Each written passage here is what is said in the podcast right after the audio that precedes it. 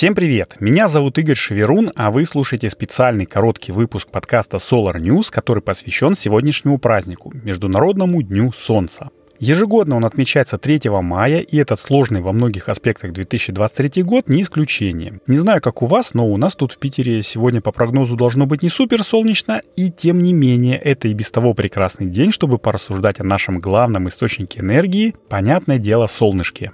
Конечно, многие из людей даже и не задумываются о том, как оно работает и как мы можем использовать его энергию для нашей пользы, но не волнуйтесь. Я не буду пытаться рассказывать о сложных научных теориях и новостях индустрии, по крайней мере сегодня, а скажу вам только одно. Солнечная энергетика — это круто. Да-да, вы не ослышались. Круто, потому что она не только экологически чистая, но и выгодная в экономическом плане. Если не сию секунду, то в более-менее продолжительном горизонте планирования точно. Вы только представьте себе, сколько денег люди уже экономят на счетах за электричество, когда устанавливают солнечные панели на крышах своих домов. Австралийцы не дадут соврать, ага. И к тому же они еще и могут похвастаться своими экотрендовыми привычками перед друзьями и коллегами, хотя это, в принципе, дело такое. Как говорится в анекдоте, это раз. Есть еще много-много всяких 2 и 3 и так далее. Вы знаете, что я могу разговаривать про солнечную энергетику очень долго. Но сегодня у нас спешл, как говорится, поэтому хотела рассказать вам историю этого чудесного праздника. Хотела рассказать, но она не такая уж вычурная, как некоторые. Никому яблоко на голову не падало, никто не крутил барабан, чтобы определить дату, когда будет этот э, праздник. Ну, спички там тоже не вытаскивал.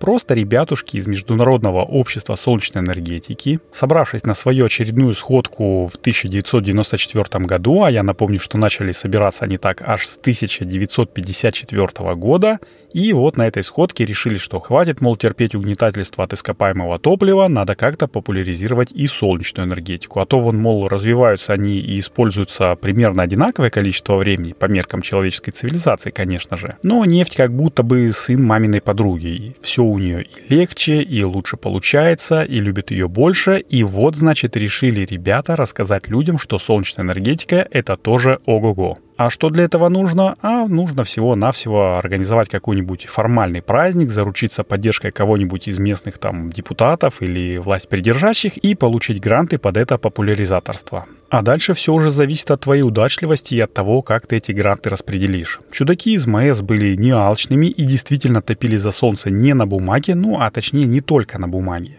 И в итоге в скором времени 3 мая стало не просто локальным европейским, но прямо-таки международным днем Солнца, когда люди, которые никогда об этом не думали, могут задуматься о том, что Солнце — это же реально мать и отец всего живого на Земле. Без него не будет ни зеленых листочков, которые дают нам кислород, а коровам питание, ни ветерка, который так иногда необходим летним жарким днем, ни дождика, который поливает растения и дает напиться коровам, ни самого этого летнего денька. Ничего не будет, даже теплой воды в летнем душе, ну или в каком-нибудь озерце. Так что любите солнце, товарищи скептики, и не будьте занудами. Ну а я на этом буду заканчивать специальный праздничный выпуск подкаста и хотел бы вас попросить рассказать об этом замечательном празднике своим друзьям, которые, может быть, о нем и не знают. Глядишь и задумаются над вопросом значения Солнца в жизни человека посерьезнее. Ну и можете заодно переслать им этот выпуск подкаста. Итак, с вами был Игорь Шеверун. Услышимся в основном выпуске подкаста Solar News уже скоро. Всех с праздником, всем пока!